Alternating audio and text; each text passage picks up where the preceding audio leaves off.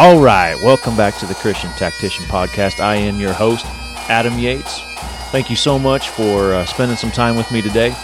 I want to uh, jump right into my common intro here and get right, so I can get right into my podcast. I want to uh, to tell you that I'm, I'm, grateful that you spent time listening to me. I'm getting so much uh, good feedback from uh, from guys who are uh, listening to my podcast, who are trying to work on their spiritual lives and and I want you to know that uh, just because I'm doing these podcasts, uh, I don't ever want to give the impression that I've arrived, you know, that I am there, or as Paul says, you know, that I've apprehended. Because uh, my life is a is a constant effort of trying to align myself uh, with Christ, of trying to accomplish the things that He's called me to, and trying to fulfill the promise that I made to Him through baptism and, and in my life and in my walk. Trying to uh, be the man that I promised my wife that I would be, trying to be the man that I promised my children I would be, trying to be the man that I promised uh, my church congregation that I would be, my friends, those people who look up to me. This is a it's a difficult effort. It's something that is absolutely worthwhile. I know that if you've listened to my previous podcast, you know that I believe that with my whole heart. It's worthwhile. It's worthwhile to make efforts to be a Christ-like man. And God knows what he was doing. He is not a fool. He knew what he was doing when he created you. And, and I realize I have some ladies who listen to this too. And uh, even though my podcast is directed at men, it's the same for you. God knew what He was doing when He created you. He had a purpose and a plan. And if we don't believe that, then we can't believe in God. And if we don't believe in God, there is no hope at all. But I trust that you're listening to this because you do believe in God. And so I want you to believe with all your heart that He has a purpose and He has a plan for you. And part of that is this continual effort of perfecting, of perfecting ourselves.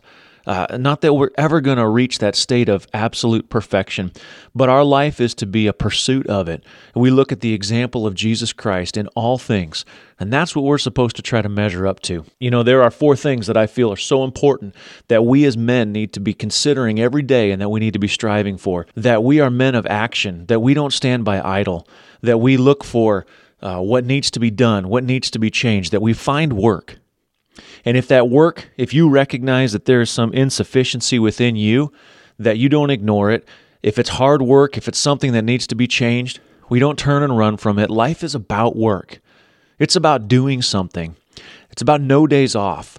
A godly man, a Christ like man, is a man of action. He doesn't stand by idle. He doesn't stand by idle in his family. He addresses problems and issues. He does it in a loving manner, but he doesn't just stand by and let things happen. A man, a godly man, is a man of responsibility. He desires and accepts responsibility. That responsibility that was given to you when you were born, when God decided where you were going to arrive at and who you were going to be born to, and when He determined where you were going to be, He also gave you responsibility. There's responsibilities that men have. And not just should we uh, accept those responsibilities, but we should desire them. Here I am, send me. I want to be responsible for others. I want to be responsible. I want to to have uh, things placed upon me. Give me the opportunity. I can show you how a godly man accomplishes things. This is a, an important aspect of being a man. Uh, a godly man is a man who leads from the front. He is seen. He is visible. He's not leading from the back. He's not sending other people in his place. A godly man is a man who leads from the front. He's the man who sets the standard. Everybody knows, his family knows this is the expectation because I see it. I see it in this man. If you're not married, you know, your friends, they see the expectation that this world is looking for leaders. Do you ever you ever think about that? They're they're just dying for someone to lead them.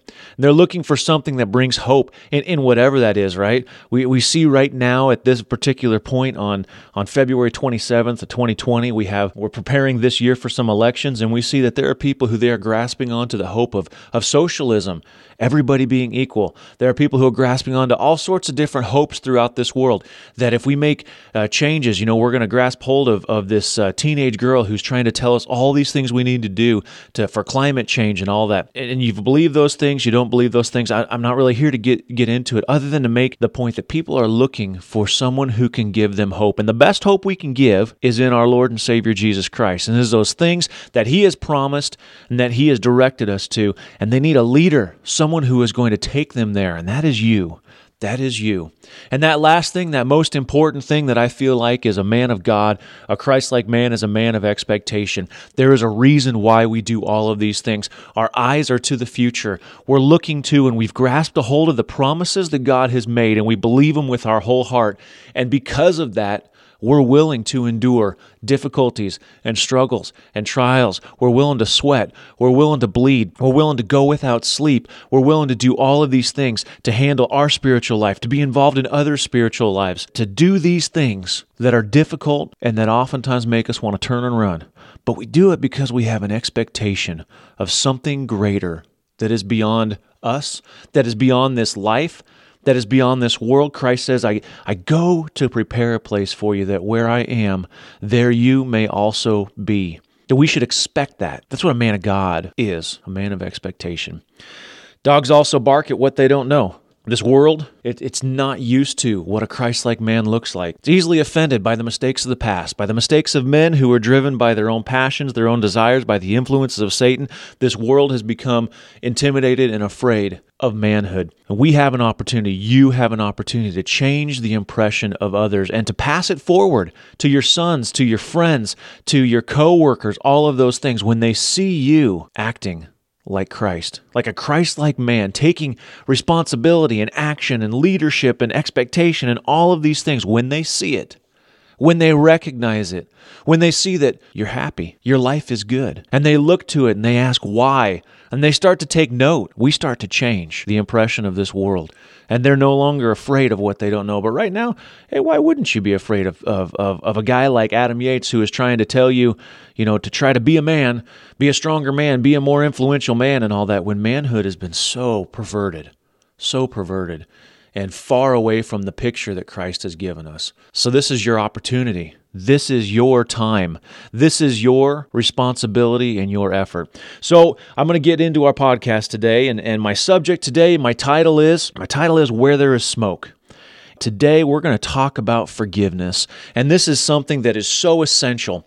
You know, if you look throughout Scripture, you know, forgiveness and repentance, these are two things that are intertwined continually. And if you look throughout Scripture from the beginning to the end of the Bible, and, and if you are a believer in the Book of Mormon or if you've read it, you see that from the beginning to the end of that, these are two concepts that are intertwined. And in fact, we find in the Book of Mormon that, that Christ gives this commandment to his ministry. He says, You're supposed to preach faith and repentance. You know, this this this aspect of changing and being changed, this is what so much of the gospel is about. And yet we have such a hard time with it. And today I'm going to talk about forgiveness in particular. Repentance is a hand in hand. It's a it's a it's a, a brother concept to it.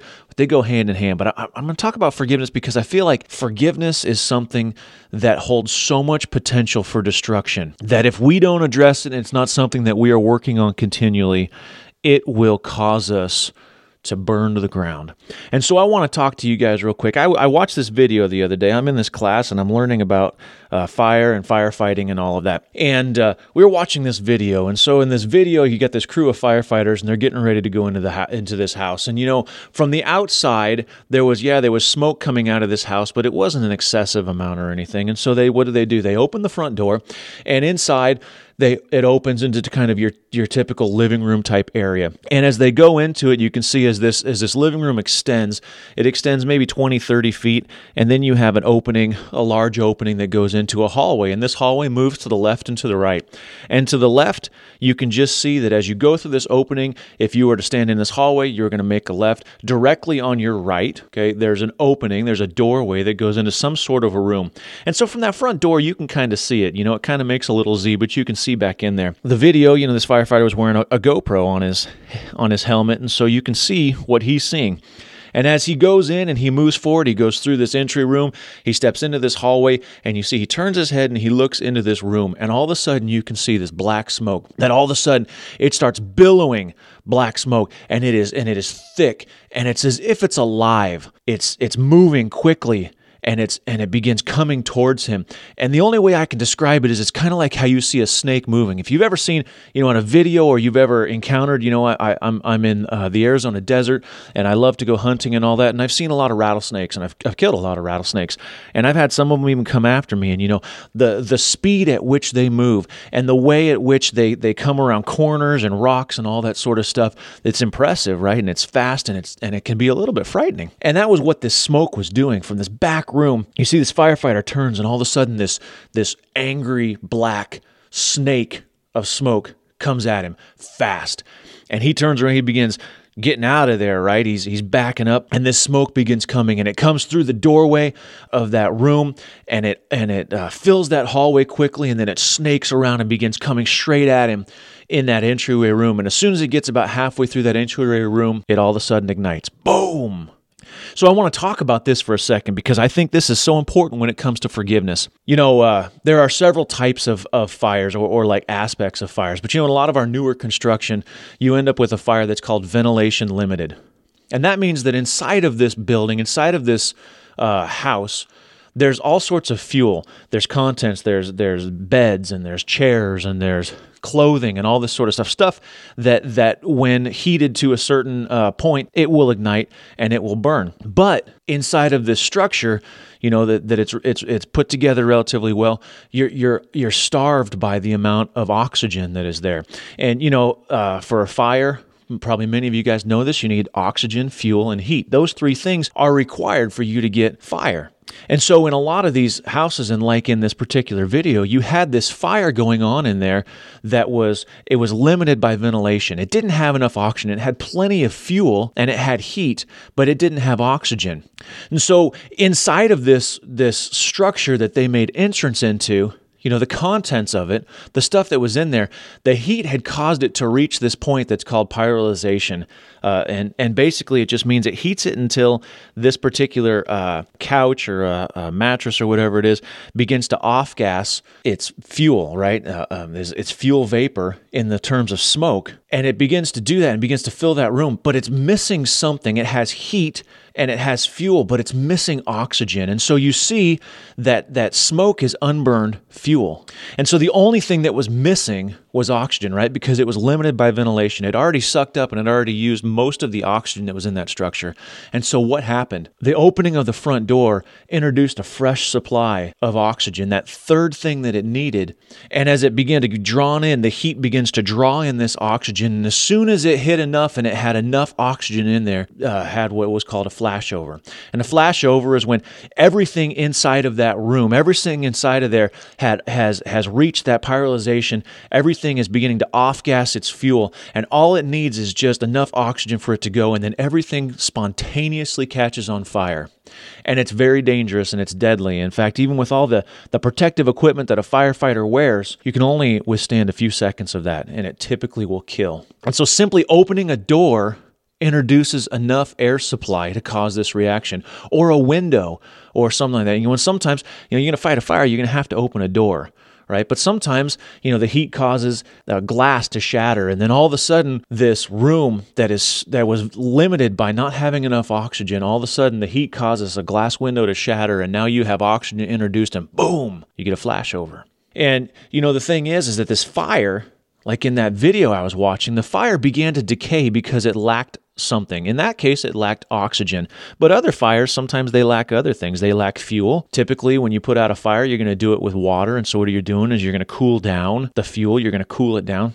A fire begins to decay because it lacks something, but introducing one of those things will oftentimes cause reignition. And a lot of times it's explosive and very violent. And, and the only way to ensure this doesn't happen is complete extinguishment, completely putting it out. So now let's talk about forgiveness. You know, we are going to find ourselves in life, in any relationship that you are in, you know, you are sometimes going to find yourself frustrated Something is going to happen because no two people are alike. We're always going to see things different. And sometimes people are going to do things or say things that's going to bother us. It's going to frustrate us. Sometimes they're going to do things that is a, a, direct sin against us. They're going to lie to us. They're going to say something hurtful, whatever it is. Sometimes they're going to do something unintentionally that just bugs us and bothers us. Sometimes we have those people that they just grate on us. We all have them. Those people who they just they just there's something about them that just bugs us. And so what does that do within you? You know, this is something that that is important that we consider, you know, forgiveness. In a previous podcast I talked about this, you know, that when these when these missionaries first went up to the Inuit people, they they realized that there was a concept for forgiveness but there wasn't a word. And so they created one and the the essence of it was is, is you know, to remember it no more whatever that was, to remember it no more. And yet, that is probably one of the most difficult things for us to do. And as men, you know, that is something that is so incredibly difficult for us. I mean, it's not just for men, but it is for people in general. It's hard for us to forget when somebody wrongs us. When somebody does something that hurts us, that offends us, it's hard for us to let it go. And this is something that is destructive. This is something that is that smoldering fire right? That's inside of this room within your heart where there is this thing, something that, that is burning. While we may have gone through the outward steps of telling somebody, ah, I forgive you. No, it's all right. So often, the real struggle with forgiveness is going on inside of your heart.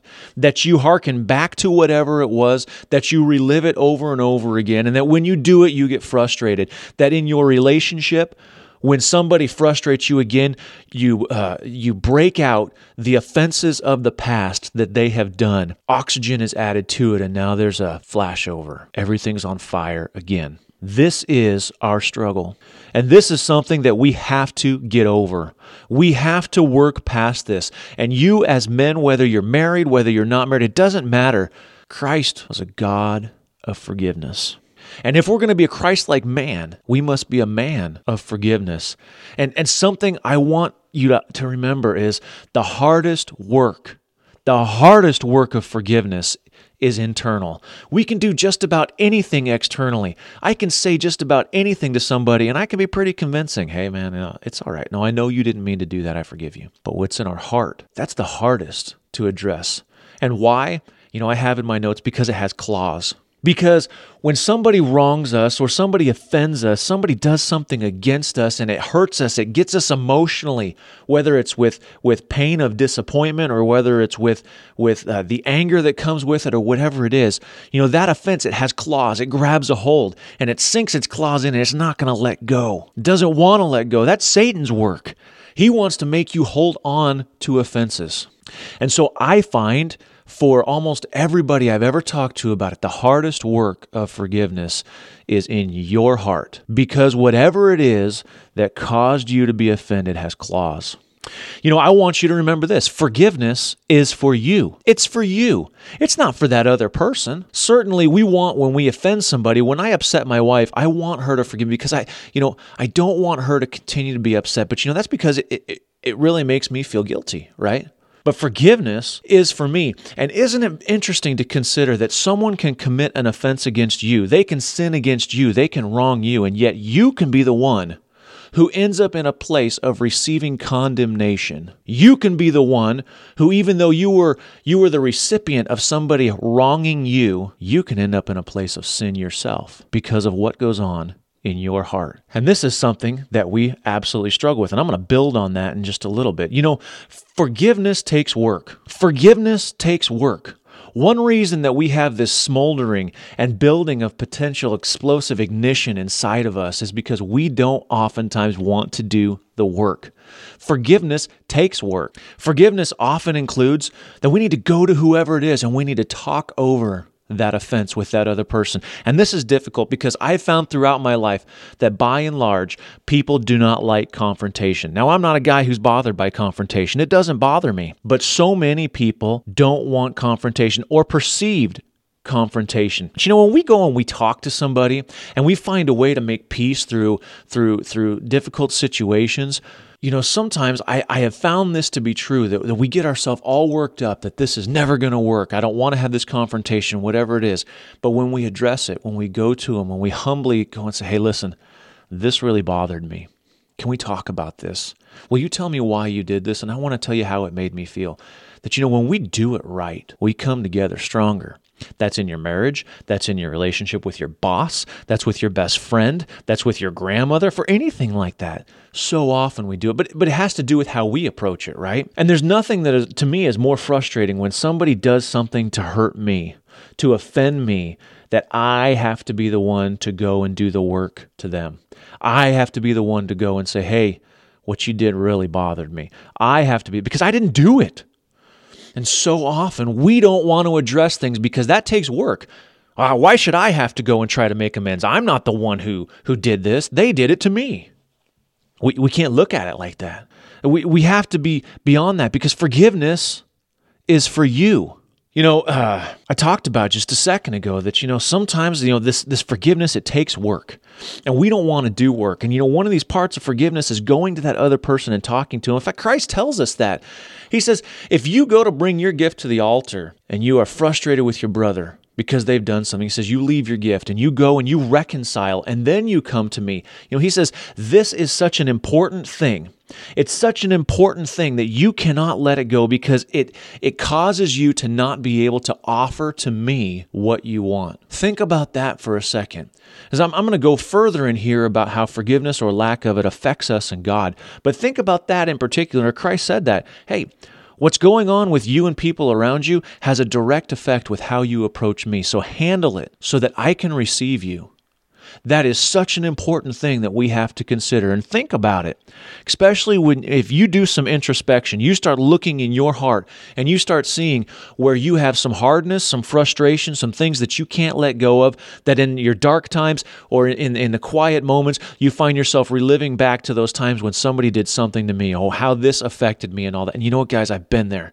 Man, have I been there things that that happen to me that I say it's not fair, it shouldn't have happened, I didn't do anything to deserve that, and I sit and I let it go this broken record of reliving offenses and frustration and anger and letting it well up in me again and the what ifs and I should have done this and I want this, you know, lack of forgiveness leads to anger. Anger leads to desire for revenge. And if you look in the scriptures, you know, uh, you see Christ in the Sermon on the Mount, he talks about it and he says, you know, you heard of old times, it says you don't murder. He says, I'm telling you, you don't even be angry. Why is it? Anger leads to murder.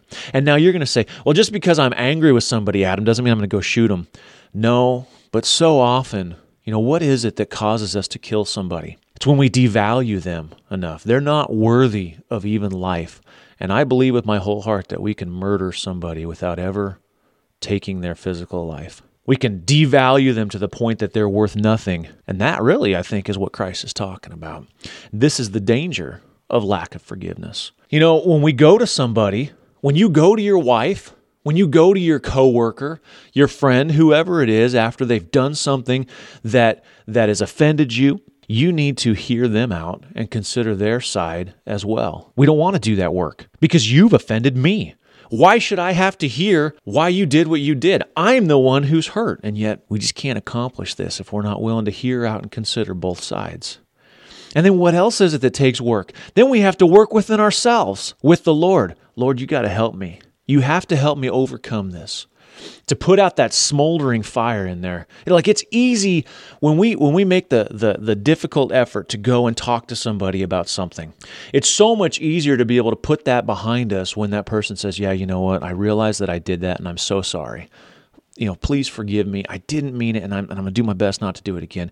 It's easy for us to forgive them. But the real challenge, that difficult challenge, is when that other person won't discuss it with you or when that conversation doesn't go well. And man, I've had those conversations before, right? Where I've gone to people, even people within the church who I'm like, this this should be a relatively easy conversation to say, hey, you know what? This happened. You said this, and, and you know, that that really upset me because that's not true. You, you didn't say something that was correct, whatever it was, and they don't want to talk with me about it. They say, you know, or or they get upset with me or whatever it is. Boy, that's hard, right? Therein lies some work that has to be done within me because remember, forgiveness is about me. It's about what goes on in my heart. It's about removing the, the potential for sin from my heart. And it's easy when somebody accepts us, when somebody hears us out, when somebody apologizes to us. But what about when they don't? That's hard. That's hard. And one reason we don't want to forgive, one reason why we hold on is because it takes work. It absolutely takes work. You know, uh, I, I, I, guess one thing I want you to remember is, as we look at this example of Christ on the cross, right? We we know all this stuff. He's beaten. He's uh, you know everything I've talked about in previous times, all the the difficult things that he went through, and here he is. He's hanging on a cross, and he looks down and he says, "Father, forgive them, for they know not what they do." And take note when you read that in Scripture that no one walked up to him and said, "Hey, Christ, would you forgive me for this?" Hey, I realize I just pounded nails into your hand. Would you forgive me for this? Hey, I realize that I stripped you of your clothes and I'm here betting over it. That's after I beat you with a whip and after I spit on you and all this sort of stuff. Would you forgive me for it? You're not going to find it written in there. It appears to me that Christ forgave without them ever acknowledging what they had done. Therein lies our example. Now chew on that for a while. How hard is that? And yet you're called to be Christ like. Our efforts, our, our take on things, our ability to forgive, it shows us who and what we are. I want you to think about that as you look inside of your life and you see those things that might be smoldering within where you haven't addressed something with your parents, the things that they have done. You know, if you're a family who you're you're a product of a divorced family, you know, like like I was, there were things that were very difficult for me growing up, and you know, I just held on to them in my youth and my ignorance. But you know, I had to deal with those things at some time. But you know, it shows us who and what we are. If you're someone who doesn't forgive, you know, it sh- you should look and you should see this is who I am. And, and is this what I want to be? Do I want to be someone who has a perpetual fire burning within me with the potential to explode? Destructively with just that right amount of oxygen, that right amount of fuel, that right word said, that right situation to come up. You know, sometimes I think we feel a satisfaction in being offended. I look at our society today and I see that our society encourages and is looking for ways to be a perpetual victim a perpetual victim. Everyone has the opportunity to be a victim of something, and we don't want to let it go. The reality is, is in our life, we are always going to have challenges that come up.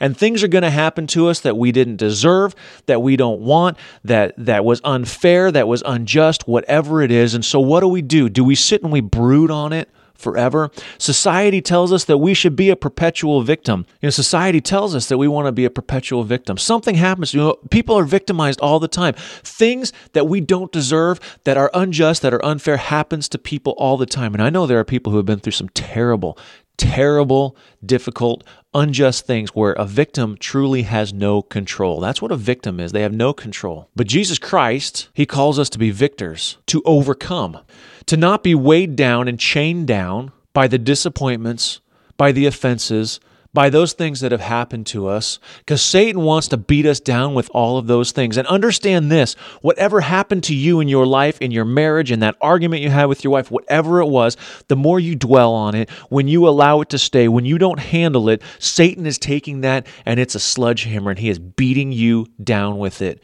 And it causes you to be separate from God. Our society tells us that, that you know there are ways to be a perpetual victim forever. And this often means that what do we do? We carry perpetual offenses in our heart, ready to be fed oxygen at any time when we see something or when somebody says that right thing. You know, this this this buzzword triggered. Something triggers me. You know, now we have to be so careful because you say one word and you can trigger somebody and you stir them up to being a victim again. That is not Christ, guys. That is not Christ. In the end, holding on to an offense and not doing the work of true forgiveness, that internal work, it boils down to its destructive base, and that is pride. Pride. Being a victim gives you a sense of identity. We see that.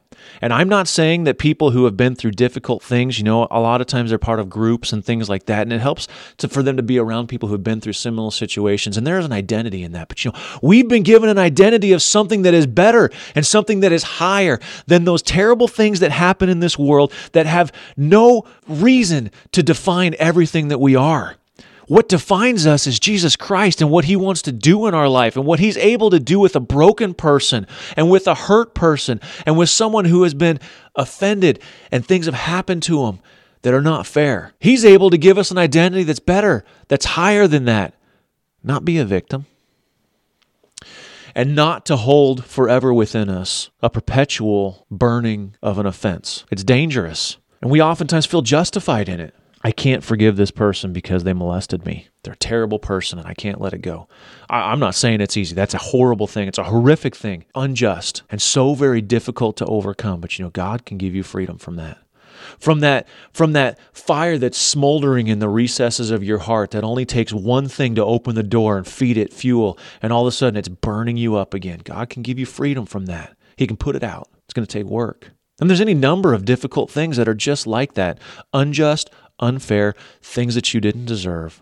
And I've kind of taken a little bit of a left turn, but you know, it's the reality because oftentimes people do things to you and it offends you, it hurts you, you didn't deserve it. Sometimes you get offended, you get upset about things because we just see things different. We have to address them. We have to be willing to do the work. Because in the end, well, let's go ahead and let's look at some scripture here. Book of Mormon, Mosiah, chapter 11, verse 139 to 141. You know, this man he was a leader of the church and he says and, and the people were coming to him and they were saying you know there are these people outside of the church that they are they are treating us horribly because of our belief and some of the church people are lashing out and all that you know they're they're they're giving back and so this man he goes to god and says what do i do what do i do here lord and so the Lord's speaking to him, and he says, Mosiah chapter 11, verse 139 through 141. This is the Lord speaking. He says, As often as my people will repent, I will forgive them their trespasses against me. And ye also shall forgive one another your trespasses. For verily I say unto you, he that forgiveth not his neighbour's trespasses when he saith that he repenteth, the same hath brought himself under condemnation. And now I say unto you, Go, and whosoever will not repent of his sins, the same shall not be mum- numbered among my people. And this shall be observed from this time forward. You know, so the Lord tells this man, he says, you are to be a people of forgiveness. You don't get a right to hold on to it, to let it sit and, and burn within you. You have to forgive. And and then let's look and let's see. Matthew 6, 14 and 15. We all know this because it's right after the Lord's Prayer. And in there, you know, the Lord says, you know, uh, forgive us our debts as we forgive those who trespass against us, you know, as we forget our as we forgive our debtors. And then after that in Matthew 6, 14 and 15, Christ says this, "For if you forgive men their trespasses, your heavenly Father will also forgive you. But if you forgive not men their trespasses, neither will your Father forgive your trespasses." You know, God puts a link between our forgiveness of sin that he does for us and our forgiving others, what we do for others. This should be such a true concern and something that weighs heavy on your heart because if we believe that when we commit sin, when we when we offend God, when we walk contrary to what we promised him and what his commandments are, if we believe that that is not okay, and if we believe as it says in Romans where it says the wages of sin is death, those things that sin earns you is death, then we need to look at it and see that forgiveness is the antidote for death. It's life. Forgiveness then is life. If sin is death, forgiveness is life. And so, if we don't forgive others, if we don't do that difficult inner work of forgiveness, we are destined for death.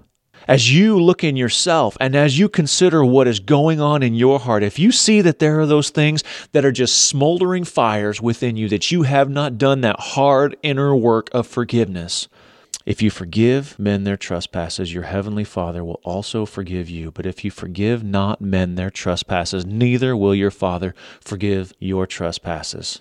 If you can't do it, you're destined for death. That should be something that weighs heavy on your mind. This is why it's so important. And and not to mention the fact that it destroys relationships. You know, if you are a person, I've talked about this in other podcasts, you know, husbands, if you in your marriage, if when there is conflict between you and your spouse, you begin bringing up the past, you have not forgiven.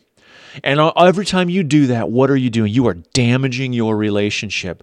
You are you are making it more and more difficult to put out that fire. We cannot forget this. You know, as husbands, and I realize not everybody here who is listening to this is married, but you know, perhaps one day you will be. But but think about this. You know, in Colossians 3 and 19, it says, Husbands, love your wives and be not bitter against them. You look at that word bitter, that particular word bitter, as it was in the Greek, was only used a couple times, and the other few times was used in Revelations. It was talking about something that, that upsets your inside, that causes uh, a trouble inside of you. So it says, Love your wives, and don't let inside of you there being these things that cause you trouble. And, and perhaps this is the hardest because your wife is the one who has the potential probably to hurt you the very most. I've talked about this in previous ones. She knows everything about you. She should know every secret you've had. She knows what buttons to push. She knows what you look like naked. All right, all of these things. She has the ability to hurt you. And yet, even when she does do those things, the commandment is love your wife and be not bitter against her. If you forgive, then your God, your Father, will forgive you also. And, and, and what I want you to do here for a moment, because we are talking about being Christ like, is if we take the same view of Christ, maybe it'll help us understand this a little deeper. So, scripturally, the church, if we look in Ephesians chapter 5, it talks about this. You know, Paul draws this example uh, that the church is like the bride, it's the wife of Christ. And we also see that in, in the book of Revelation, okay? That, that the church, those who have been baptized, those who are followers of Christ, they are his bride, his wife. As weird as that sounds, right? So here's my question How often do you sin against Christ? Daily? I do.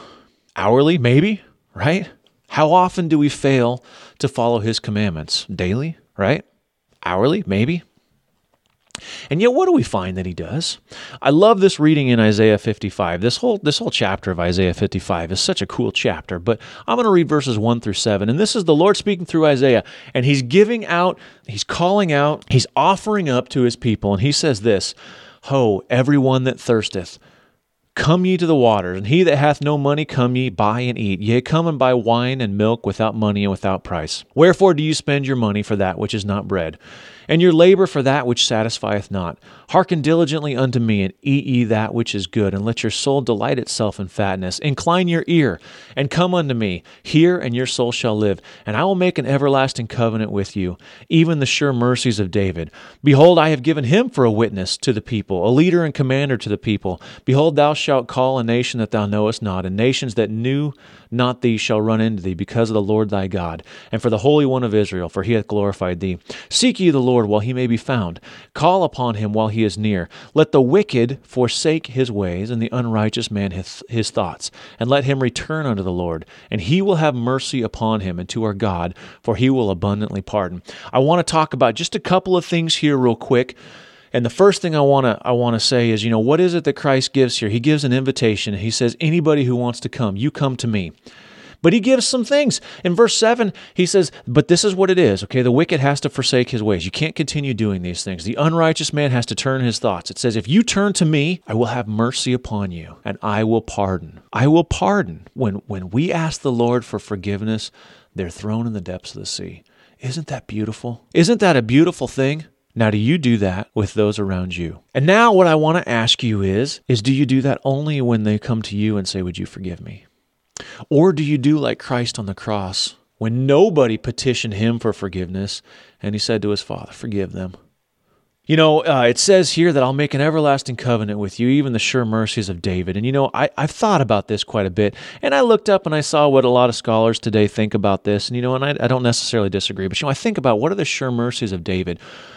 What did David do? Horrific sins, right? Murder. We know he murdered Uriah, took his wife. Uh, so he at least committed fornication, adultery. My opinion is, is David actually committed rape because I don't know that uh, Bathsheba really had the right to say no to the king. Uh, he lied and tried to cover it up, all these things. And yet we find that when David repented to the Lord, that the Lord completely forgave him. Now, sure, there was consequences to what happened. We recognize that. But you know what were the sure mercies of David? The Lord forgave his sin. And I believe with my whole heart that that, that day when David died and he went up and he stood before the Lord, it was as that promise is, is that his sin was thrown in the depth of the sea. You know, I want to have just a side note here before I draw this to a conclusion, and a side note concerning repentance and forgiveness. You know, Consider what you often hear when it comes to things about repentance. It's between God and me alone. I was listening to a sermon the other day of one of our ministers, and he talked about this. And so this is not an original thought, but this is something that I've been thinking about so much because it's interesting. When we talk about offenses, when we talk about sinning, when we talk about these things, when we fall short, we oftentimes don't want to make it known. Because within our minds, we all have, we want people to look at us a certain way. I don't want to be looked at as a failure. I don't want to be looked at as a sinner. I don't want those things that have gone on and that go on within my heart to be laid bare before everybody because inside of my heart and inside of my mind sometimes is a really vile place. But there's something that is interesting. You know, oftentimes we hear that when we sin against somebody, you know, this, this is between God and me. And yet, I, I, want you to think about this. this is the point that this that this uh, in this sermon the other day, or or one of the points that I thought, man, that is that is that's deep. Okay, three thousand years give or take, right? You open this Bible and you're looking back in history 3,000 years. And if you read Psalm 51, and if you read the story of when Nathan the prophet came and confronted David about him taking Uriah's wife Bathsheba and having Uriah killed and all of that, when you look at all of those things, you're reading about it. You know, Psalm 51 was what David wrote after he was forgiven by God for the sin that he committed, and everyone knew about it. Everyone knew what David had done. Everyone knew that David had taken another man's wife and had slept with her and had fathered a child with her and had had her husband killed. Everyone knew about it. And in fact, it was a song that was sung in the temple. So David wrote it and said, You're going to sing this in the temple of God when we're there worshiping about what David did. We teach our kids about it. I do I do podcasts about it. So is it always between you and God alone? Something to consider. You know, the act of repenting and forgiving are both internal and external and cannot be dismissed. So I want to bring this to a conclusion here. I've got just a couple of points here.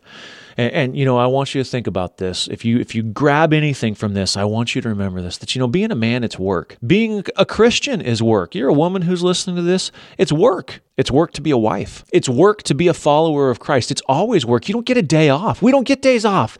And the other thing is, is there is no retirement. There's no retirement from being a Christian. Every day is work. And forgiving is probably one of the hardest things. And the internal work of forgiving others, this is hard. And yet, it's the part that truly separates us from God and His blessings. If you don't forgive others, and that's not the outward thing, hey, I forgive you. No, no, I realize you didn't mean that. I forgive you. And then we go home and we just let it burn within us. I can't believe that guy did this. You know, and it's smoldering within us. That's not forgiveness. That's not forgiveness. God can take it away. Satan makes us hold on to it. And that is what separates us from God and his blessings. And that in your marriage and in your relationships, those things that you have not let God take, all it takes is that right word, that right thing.